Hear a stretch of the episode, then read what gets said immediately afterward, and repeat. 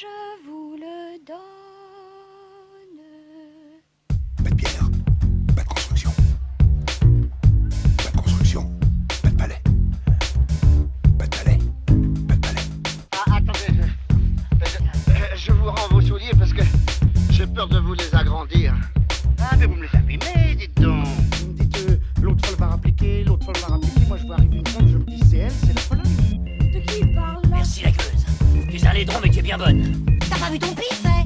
Quand tu te mouches, t'as pas l'impression de serrer la main à pote? Là, je n'en peux plus. Je, je suis en bout du rouleau, j'ai envie de rentrer, me foutre la servante et terminer mon soir. Oppenheimer, le nouveau métrage du cinéaste Christopher Nolan, avec au casting Cillian Murphy, Matt Damon, Emily Blunt, Florence Pugh et Robert Downey junior Nous imaginons un avenir et nos prévisions nous terrifient.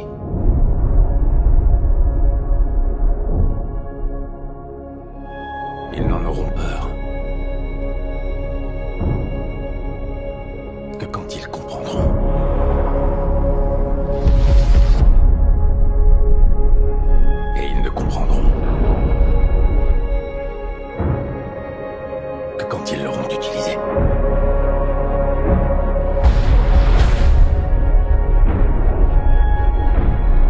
Théorie à ses limites.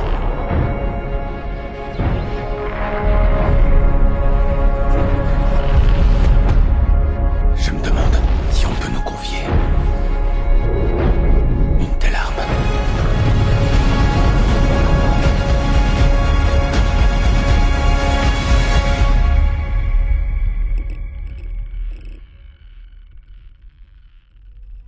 En mille neuf cent quarante-deux, convaincu que l'Allemagne nazie est en train de développer une arme nucléaire, les États-Unis initient dans le plus grand secret le projet Manhattan, destiné à mettre au point la première bombe atomique de l'histoire. Pour piloter ce dispositif, le gouvernement engage J. Robert Oppenheimer, brillant physicien qui sera bientôt surnommé le père de la bombe atomique. C'est dans le laboratoire ultra secret de Los Alamos, au cœur du désert du Nouveau-Mexique, que le scientifique et son équipe mettent au point une arme révolutionnaire dont les conséquences vertigineuses continuent de peser sur le monde actuel. La magie Nolan est de retour. J'ai eu la chance de découvrir le film en pellicule trente-cinq millimètres en version originale, sous-titrée bien évidemment. C'était exceptionnel de vivre ça, la salle était complète, bondée, une expérience absolument inoubliable de vivre ça dans une salle comble. Oppenheimer, c'est quand même un gros bloc de trois heures, c'est très verbeux, il y a énormément de dialogues, il y a beaucoup de personnages à assimiler, il faut vraiment s'accrocher. Le film me hantait bien avant sa sortie et ça continuera bien après, c'est absolument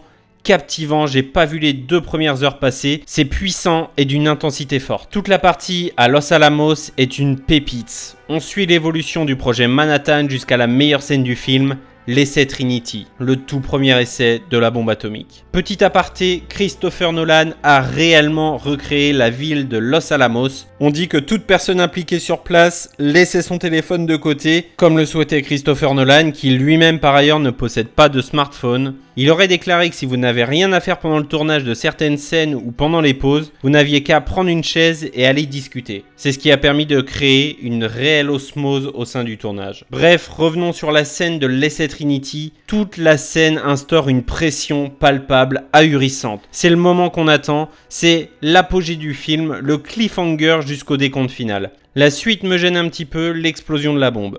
Pour la faire courte, Christopher Nolan a déclaré qu'aucune scène en C G I n'était présente dans le film. Ok, ça marche, pas de souci. Mais il est là le problème par contre. Parce que pour recréer une bombe atomique, il y a deux possibilités. La C G I crée numériquement l'explosion avec cette caractéristique forte, impactante et impressionnante, à savoir le champignon atomique. La seule et unique autre option, c'est de faire exploser une véritable bombe atomique, ce qui n'est évidemment et fort heureusement absolument impossible. Le souci, c'est que pour cacher, pour camoufler le fait de ne pas avoir recréé ce champignon atomique en C G I, L'explosion est filmée en très gros plan de très très près, au cœur même de la colonne de feu. Alors attention, c'est une très très belle scène, je ne remets pas ça en question. La scène est absolument vibrante, elle est poignante. On est en plein cœur du récit, on est à l'apogée de ce qu'on attend, de ce qu'on a vu se développer au cours des deux précédentes heures. Et la scène est ultra vibrante, notamment grâce à l'absence de son, comme une véritable explosion. D'abord on la voit, ensuite on l'entend. Puis on ressent cet effet de blast, cet effet qui vient vous défoncer littéralement la tête.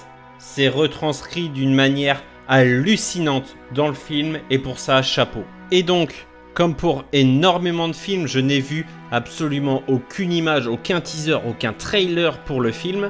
Et il est là le souci, il est là. Peut-être mon problème, c'est que je me suis projeté à voir ce champignon atomique alors... Peut-être, je sais pas, il aurait peut-être fallu euh, utiliser des images d'archives, peut-être, euh, parce que c'est ce qui m'a un petit peu sorti de la scène, un petit peu sorti du film, et ce qui a retiré toute implication émotionnelle dans la scène. Mais encore une fois, je le répète, ça reste une scène magistrale, une scène majeure du métrage, et pour ça, chapeau Christopher Nolan, tout simplement. Bref, ce sera mon seul... vrai gros point négatif. Mis à part ça, le casting est absolument fou, il est bluffant. Je suis sidéré par la ressemblance de l'évolution entre Cillian Murphy et Robert Oppenheimer. Tout le travail du son et particulièrement la bande originale permettent une immersion totale. Composée par Ludwig Göransson comme pour Tenet, du très beau travail, une œuvre majeure du cinéaste, une œuvre à découvrir en salle et si possible, je vous en supplie, si vous avez la possibilité, découvrez-le dans un format en pellicule trente-cinq ou soixante-dix millimètres. Pour ma part, je vous laisse avec un extrait d'une des musiques issues de la bande originale du film. Soyez sages et voyez des films.